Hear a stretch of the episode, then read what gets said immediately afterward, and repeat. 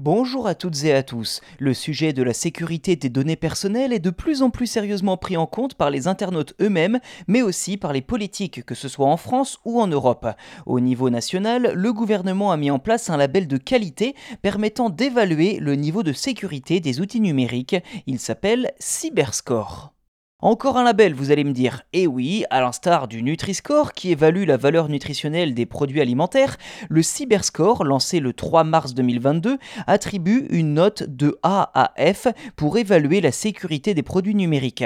Alors pour établir cette note, les organismes de certification se basent sur plusieurs critères. Le premier critère prend en compte des aspects tels que la qualité des protocoles de sécurité utilisés ou l'emplacement où les données sont stockées.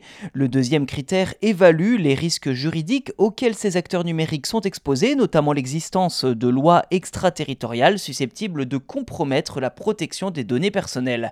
Enfin, une dimension de réputation est prise en compte, incluant par exemple les sanctions prononcées par les autorités ou le nombre de vulnérabilités logicielles corrigées.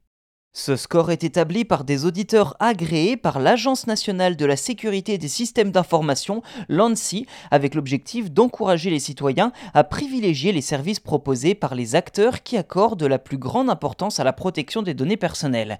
Alors s'il existe depuis un peu plus d'un an, ce label est progressivement déployé. Pour l'instant, seuls les grands acteurs du numérique y sont soumis, comme les éditeurs de logiciels ou les applications de messagerie à l'instar de WhatsApp.